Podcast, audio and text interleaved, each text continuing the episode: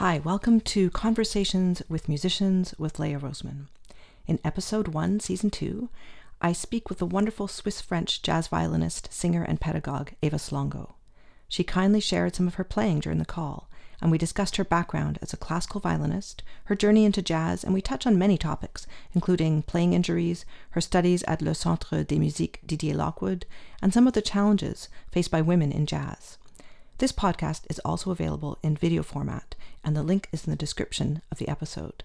Please follow this podcast so you can be informed of all new episodes with a wonderful range of musicians and their personal stories.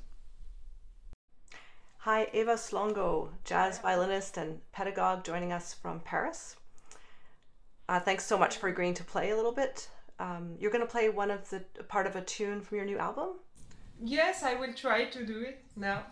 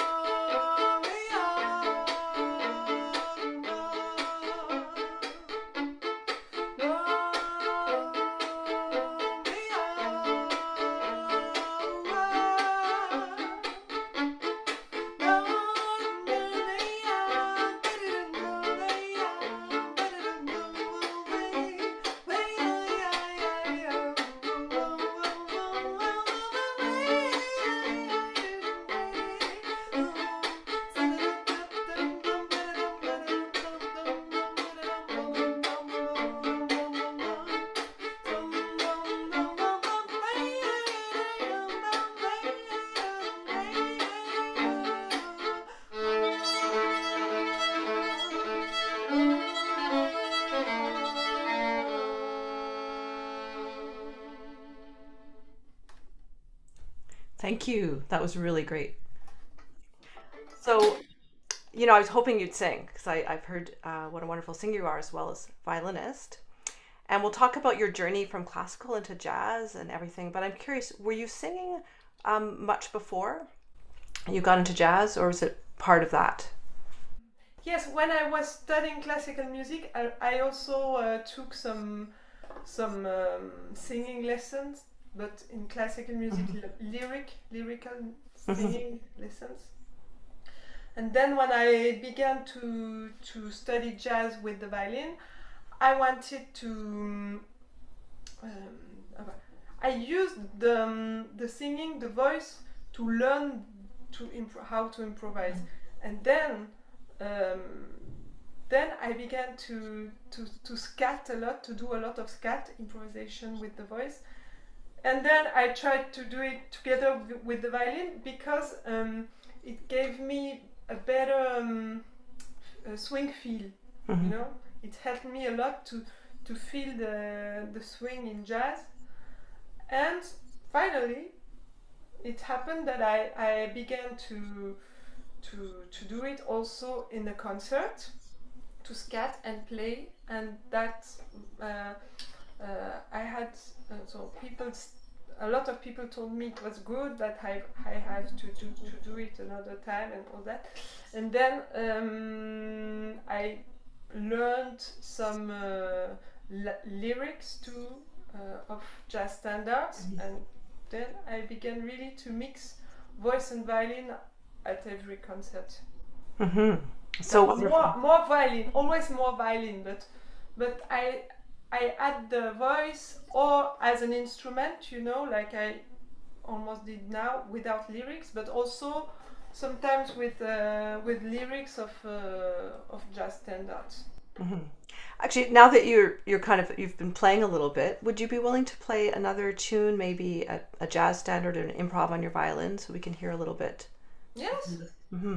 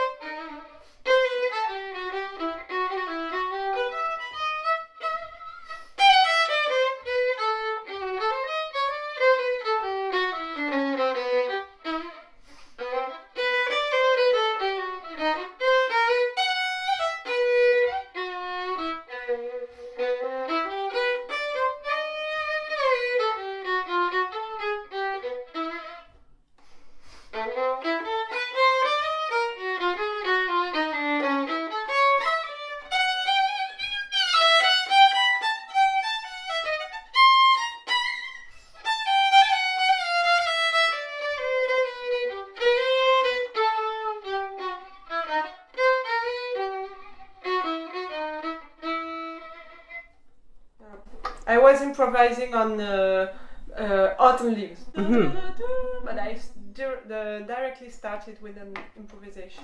Yes, yes. Do you want to play the, with the playback to listen more the harmony too? Or? Sure, if you want to. Yeah. Okay.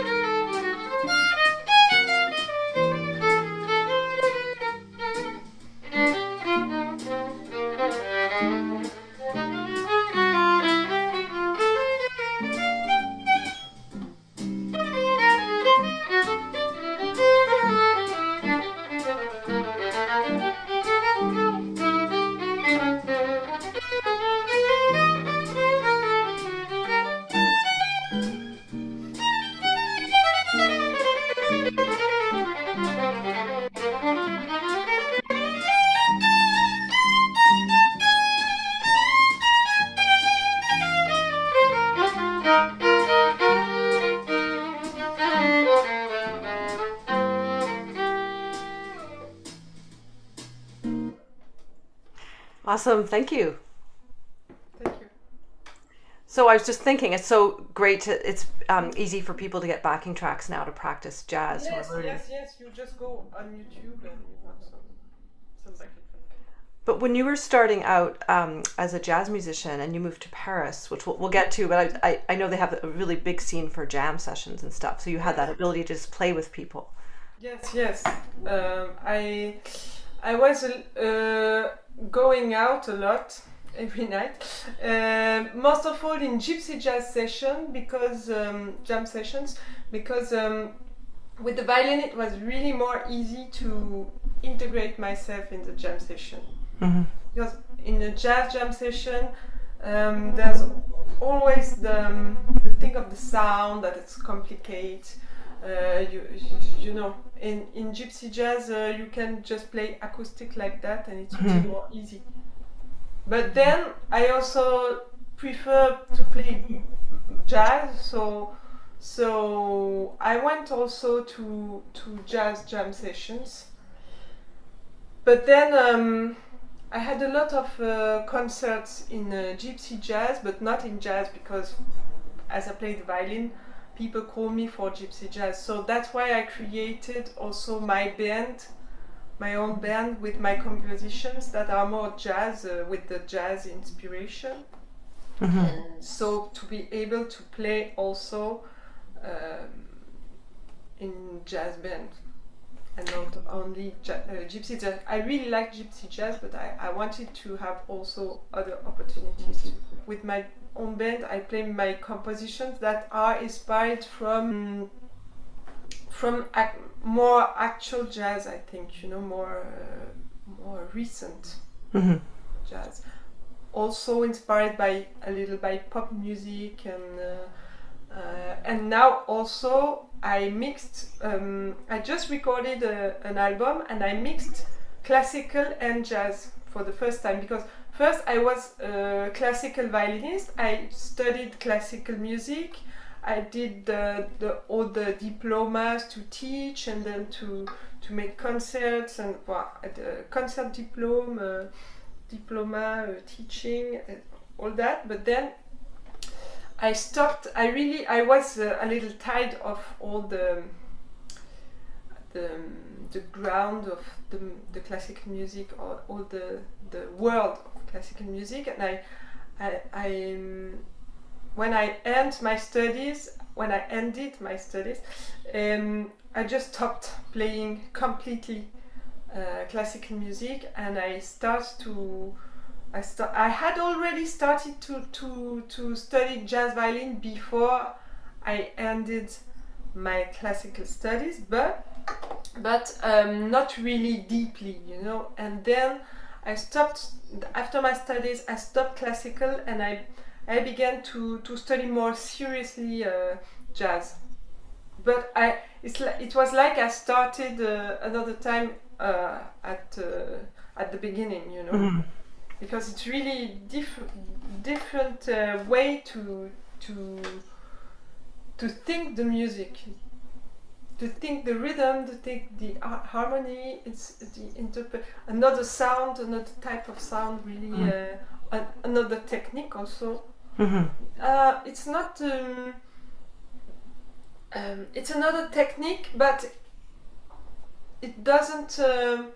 It doesn't matter to play both, because then with jazz technique, you know, you use another technique, but to make a different sound too. So it's okay. And I use more the fingers now. It's a little different, but mm. now when I play classical, it's okay. I can really use the same technique to play classical. Mm. I even have found some things more easy with my new technique, with more mm-hmm. fingers and less arm.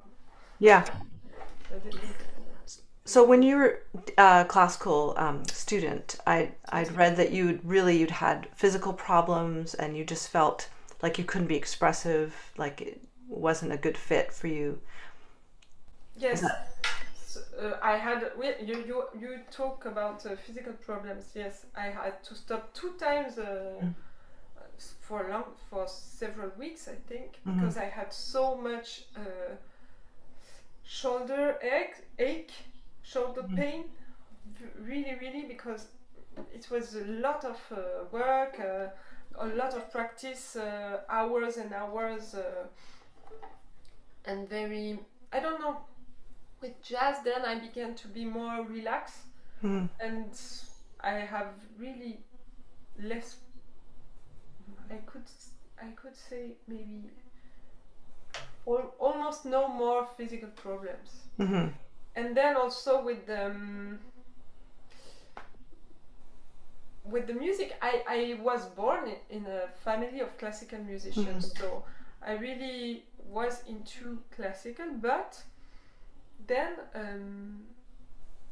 I don't know. There were so much rules for interpretation, and then so much rules. And then at the end, my teacher was saying, "Okay, now you have to find your own personality," and I couldn't find it. I couldn't find my personality. And when I began to improvise, I had some new sensations, really, I was feeling really better. Even at the beginning when I didn't learn, I didn't know the language, I didn't know anything, I just used my hearing to improvise, and I think it was bad, but the feeling I had was really nice, you know. I really was into a state of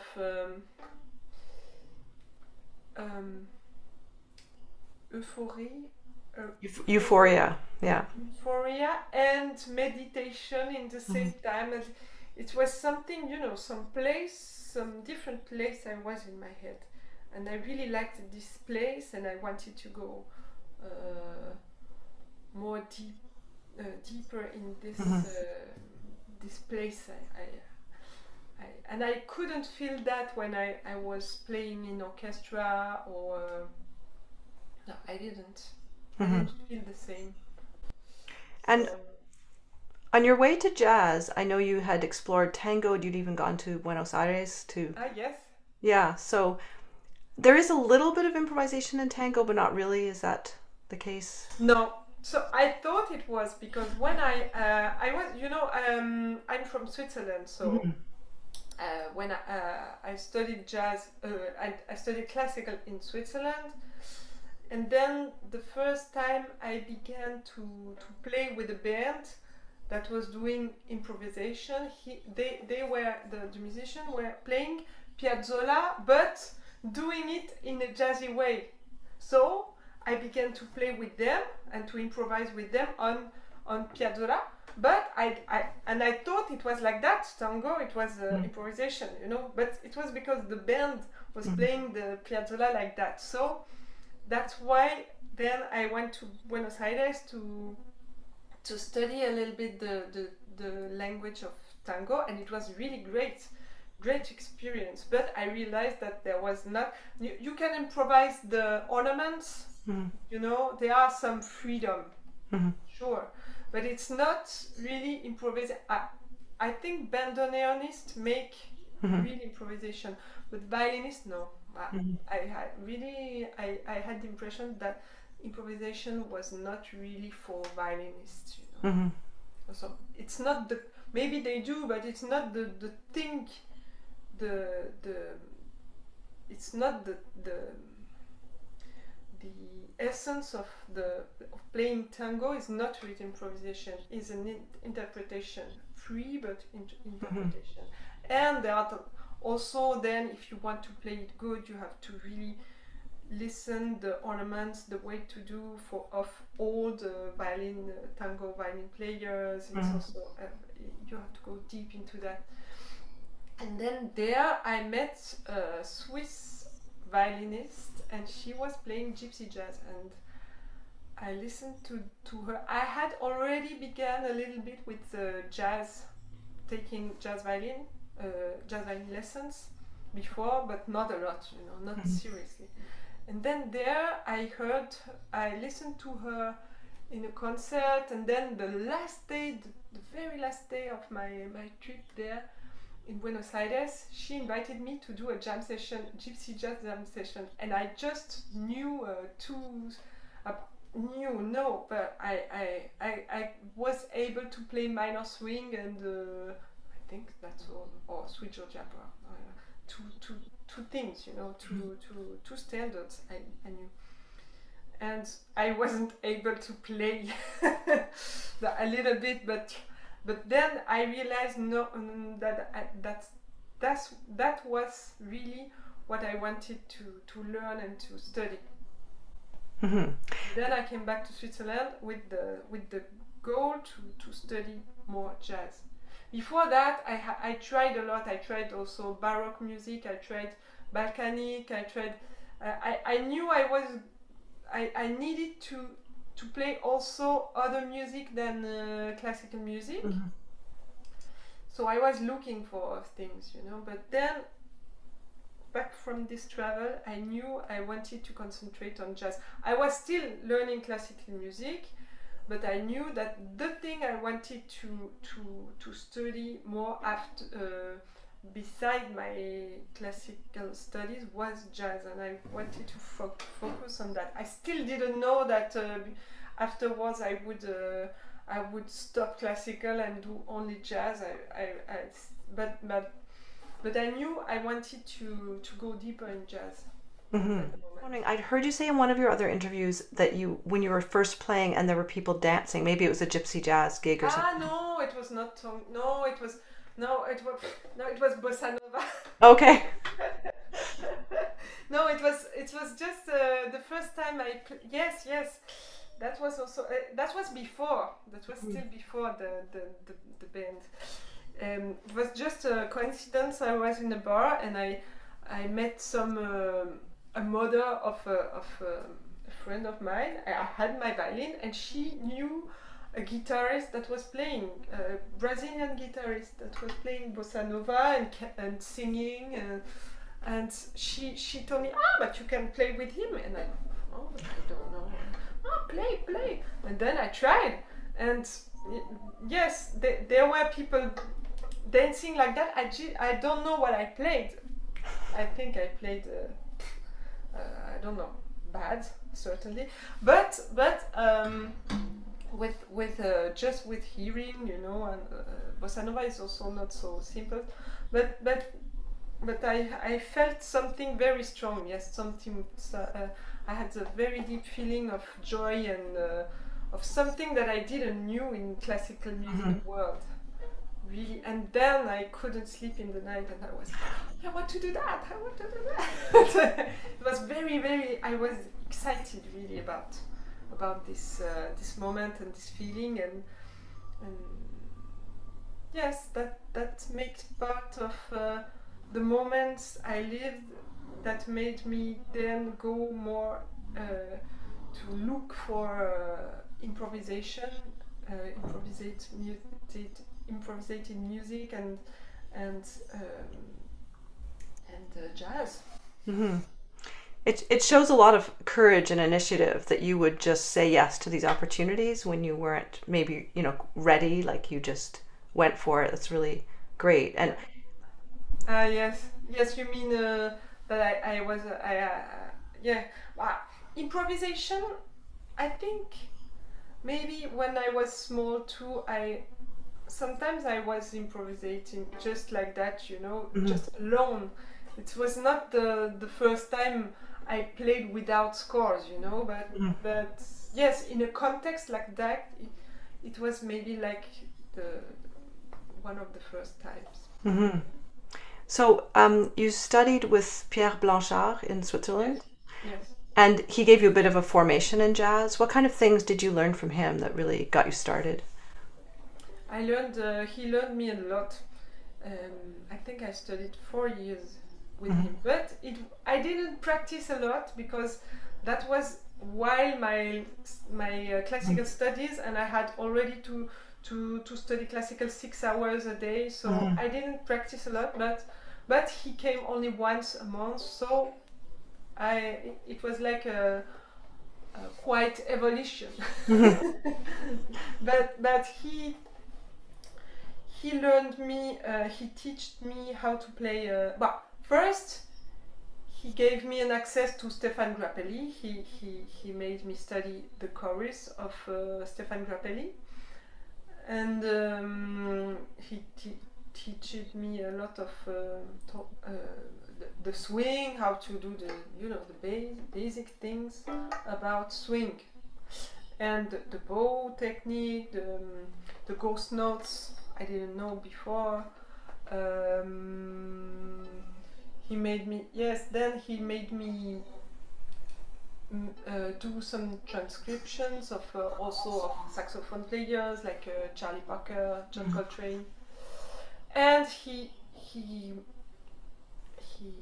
learned me a lot about harmony, you know, which note to play on which chord and why it sounds good and why this one doesn't sound good. And maybe he was the only one really to teach me to do like ways in playing, you know, the way you go, and then you can go there and there. like surfing between the chords, between the chord or the harmony of a standard. And yes, that was very, very helpful to how to play, what to play over 251, how to find the interesting note in the good moment.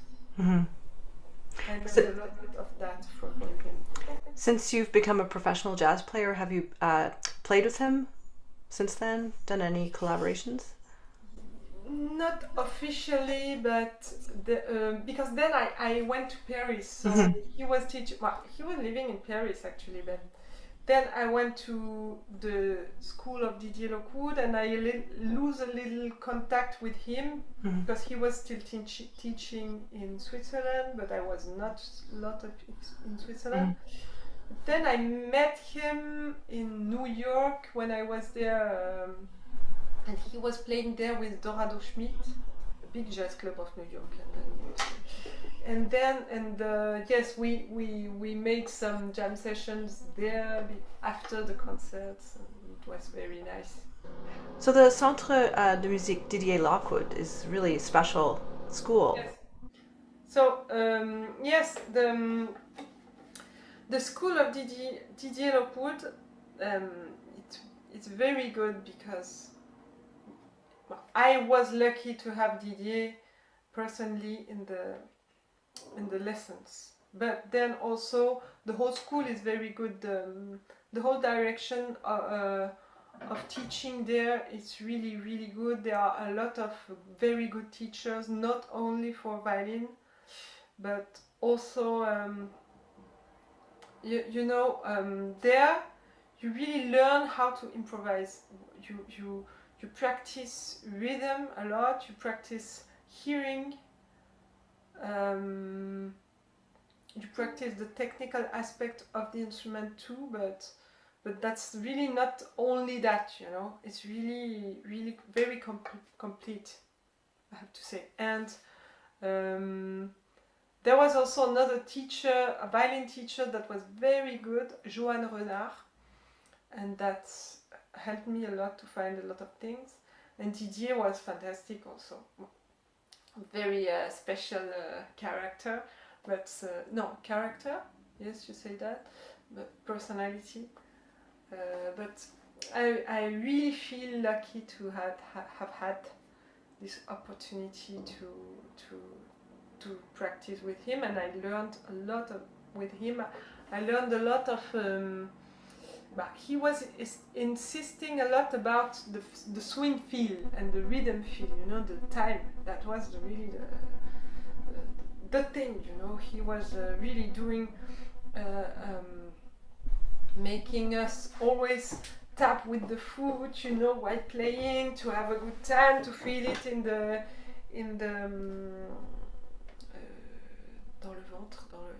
belly, yeah. In the belly. Yeah. And yes, insisting a lot about that, and also about the fingers of the right hand, a lot, the whole year. And then that was his principal points of teaching, and how to tell a story when you improvise too. That was very important. I think on these three points he insisted a lot. Swing feel, bow technique, and tell a story.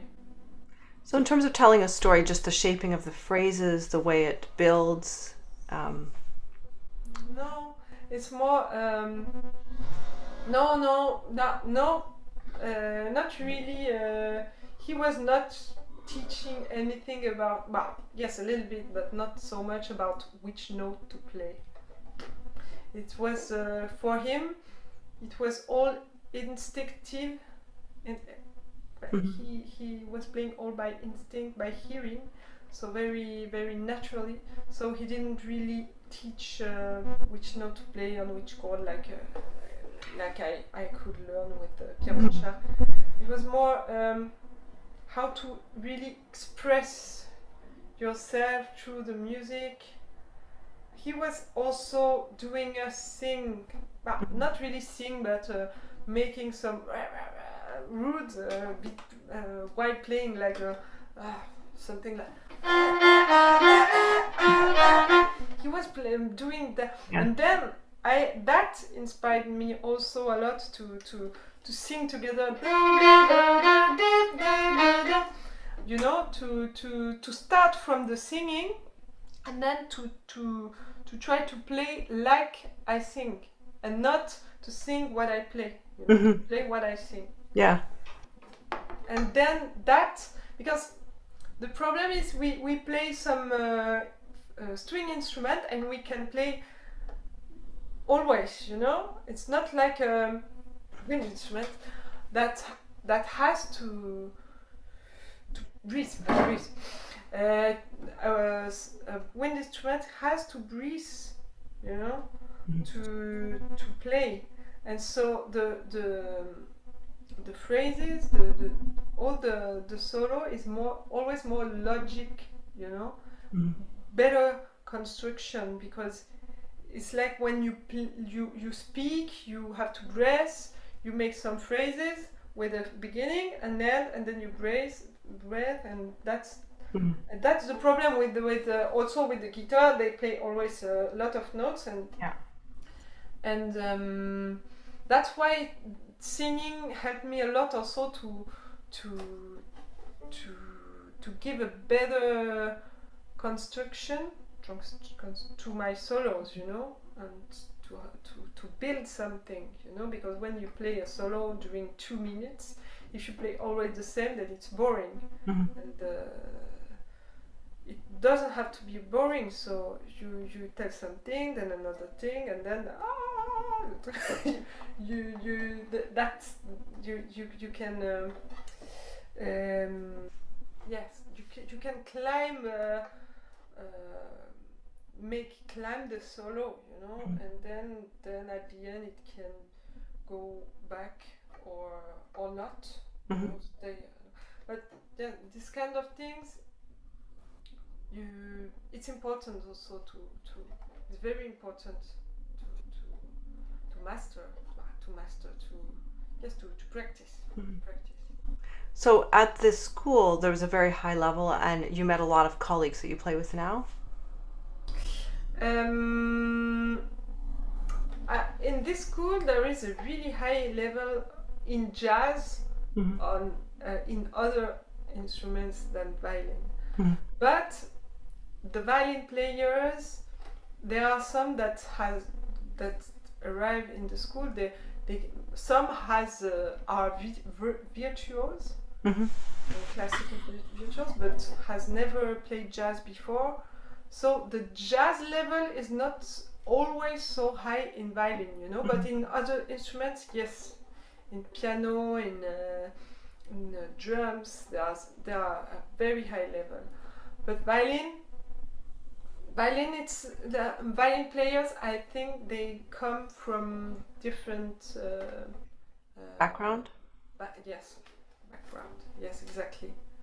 I was lucky to arrive there, and already had studied a lot with Pierre Blanchard before, so I already knew the language, and I could really enjoy more of the school, you know, mm-hmm. Because if I would have been a beginner in jazz, I think I would have enjoyed less mm-hmm. What school could bring to me. It seems to me like most jazz violinists start in classical, but I'm curious with jazz pianists. Do you think a lot of them also start in classical? No, for example, the piano player Giovanni Mirabassi, mm-hmm. I play with now, he's incredible. He has an incredible technique, and also very nice sound, and doesn't play so loud, can mm-hmm. be very, very, you know, in the details, but he mm-hmm. never studied classical music. Mm-hmm. Sometimes I play with piano player, and I think they have. And then I asked them, last week I played with a fantastic player, Baptiste Bailly, and in duo, and he really had a good sound, and we we made some classical tunes too, mixed with jazz, and I asked him, but have you studied classical? And he said, no, now I'm trying to practice a little bit classical music, but he doesn't come from classical. Mm-hmm. No. So, because you've, you're a band leader and you write your own tunes, you've carved, your own path with your career, but also your pedagogy, which I'd like to talk about, because you, before this pandemic, you were online doing all this wonderful teaching with your program. Yes, already before. Mm-hmm. Mm-hmm. Because I started to do my blog to teach jazz violin, first in French, only in French. Well, my first confinement ever, that was my pregnancy. Mm-hmm. And so it was at the end of my first pregnancy, and I was very frustrated to have to cancel all my concerts. Mm-hmm. I wanted to go until the end on the scene, and then to be back very soon on the scene, but then it's not like that. But it depends for who, I had some example of women that could really continue until 10 days before the giving birth. I couldn't. I was almost handicapé. I couldn't walk anymore. It was difficult, and had a lot of pain. So the 2 last months I was at home, and I began with that at this moment, and that was good, because then I was it gave me motivation, and then also with the small baby I had to cancel a lot of things, and I was continuing to do this, but then with I had a second child. It's not so easy to be so regular. Mm-hmm. It's not so easy, but I now with the school and the nursery, it's really more easy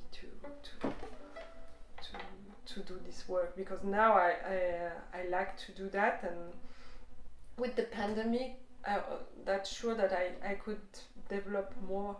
Mm-hmm. That, and now I have some things, but I don't know how it will be in the next months. So I really like to develop this activity on internet, and I like to I have a lot of very, very good testimonies. I don't know, that people tell me a lot of good things about what I do. Mm-hmm. And it's interesting, and I can work by myself when I want. I'm independent. I like also this independent, and with small children it's always difficult to travel a lot for concerts and not to be at home. It's not so easy, but I do it. But this weekend I was to France. I went from Friday to Sunday. I went to France, but when you have children, it's a lot. But you're in Paris. You said you went. No, now I'm in Spain. Oh, okay, okay. But I don't. Well, this year I'm in Spain, and I don't know. I don't know what will be the future. Hmm. It's important to talk about these things of balancing, family life and music, especially with women, because in the past, it was so male dominated. No one questioned, are they even seeing their children, or they're touring all the time. But it's sad when people give up having a family because of their career. Like you should be able to do all the things.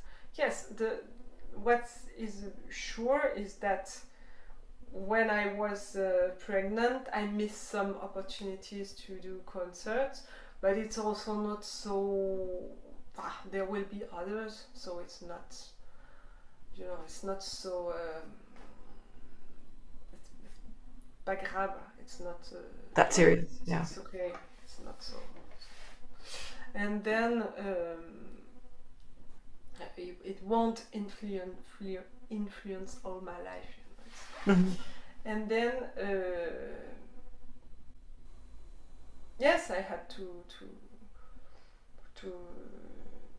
cancel some things, but if I wouldn't have children, I think I would never have done this whole thing of teaching on internet. Mm-hmm. Yeah. Now I really enjoyed that too. So it's different. Mm-hmm. It has consequences, that's sure, but it's also it's not so easy for me, you know, to play with my own band. I was a little disappointed also to not have been really programmed in some festivals, you know. It's not easy, and I think with or without children it wouldn't have changed a lot, but with children I became more patient. Mm-hmm. With all that, you know, because before I wanted to go to play in festivals and to be but you have to have good relations with good persons, and that could take time to, you know, take years to become present on the jazz scene. It's really, really, and maybe you won't become so. But before I was really like, I want that, but now with my children I'm also happy, and it's okay. I'm less. I'm more patient, and the things come when it have to come, and if it doesn't come, it's okay. Do you think I do everything I can for the things that could come, but then it's not only when I do that, the time, but the time is important, you know, to have patience. That's very important, and the children gave me teaching patience. Yeah. Do you think it's harder as a jazz violinist, or just the jazz world in general, to sort of get, you know, more known? I think it's more difficult as a woman, as a violinist in jazz world. Yeah, not in jazz in general, but I think as a woman playing instrument, and it's more difficult in the jazz world because jazz world is really a world of men. Gypsy jazz also. But then, I don't know, it's changing, so maybe there will be some possibilities still. Yeah. But now, until now, yes, it's not so easy. As a woman, it's not so easy, and jazz violin in jazz is not so... It's good because it's not so common, so, so it's also good to make something original, but people won't look for especially for that, you know. So I think it has advantages and inconvenience. It's like being a woman. I think there are some advantages because also there are also people that want to see women, but for now I didn't really enjoy the. I think I didn't enjoy the advantages, but someday maybe. And so your parents were classical musicians? Yes. And how did they influence you growing up in terms of music or? Oh, well, I don't know. I was just in that world. They educated me really always with music. Made me sing when I was very little. And then my mother was piano player, and when I was 4, I remember having seen her playing with a violinist, you know, in a concert. And I remember that from this day I wanted to play violin too. So I discovered violin through them. But First, no, because first I discovered piano, because my father plays organ. Mm-hmm. So before to listen to violin, I listened to piano and to organ. But then I discovered violin, and that was what I wanted. Mm-hmm. But, and your partner's a jazz musician? Yes, he plays a gypsy guitar. Mm-hmm. So do you think your kids are naturally going to want to play jazz? I don't know, but my daughter of 5 years old, we already teach her violin and flute, or do you mean recorder? What? Recorder, like a flûte à bec, or you mean... Flûte à bec. Recorder. Mm-hmm. Recorder, okay. And violin, I teach her violin, and she's, I think she's quite good also with the rhythm. It's very already, and she sings very, very in tune, you know. She has already the hearing, it's already in place, I think. But then, already the instrument, now she's young, so we teach her what we know, but then maybe later she will choose some other instrument, you know, but we try already to make them listen a lot of music too, classical and jazz. Mm-hmm. That's we try to give all we can now to them, to then be able to be musician, mm-hmm. professional or not. That's what they will choose, but we try to give them also the possibility to already have a good hearing, and then we see what happens. Eva, there's two more things I'm curious about. One is your process of composition, how you go about writing tune. There are different processes, but on my first, I already released an EP. Mm-hmm. in 2013, and an album in 2016, and for these two mm-hmm. albums I really composed with harmonic instruments like piano or guitar. I don't really play piano or guitar, but I know the chords, and then singing and doing chords, you know, I composed like that, really like that. Mm. But then for my new album now that will go out soon, I compose more on the violin, because I try to inspire myself from all the elements of classical music I had into myself too, and then to mix it with the jazz. And so yes, really, you know, like the compositions I made before, I really did it. Yes, I did it on the violin and voice. And then I composed a cadenza also on the violin. But if I remember good, this piece first I composed it like that.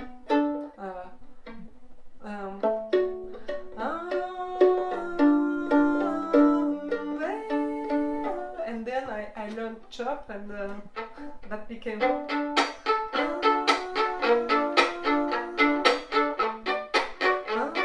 Then it's changed a little bit better. Mm-hmm. And then... what did I do? Yes, there are other compositions. Yeah, I just like that with violin and voice, mm-hmm. mostly the last album, mostly like that, but a little also there are two songs. One I compose with the chords of guitar and voice, and one another with piano. Mm-hmm. There is one we composed when my daughter was it's a berceuse, you know, lullaby. Yes, lullaby. That we composed together with my husband for my daughter, and then I put some jazz chords on the piano on this lullaby. Mm-hmm. I can't wait to hear your new album. So I wanted to thank you for agreeing to speak to me today and playing so beautifully. Thank you. Thank you.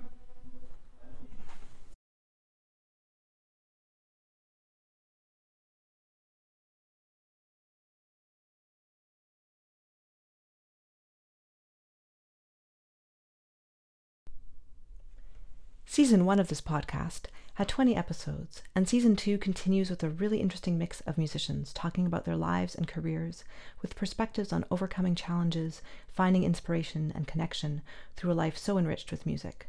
Please follow this podcast wherever you listen to podcasts to be informed about each new episode.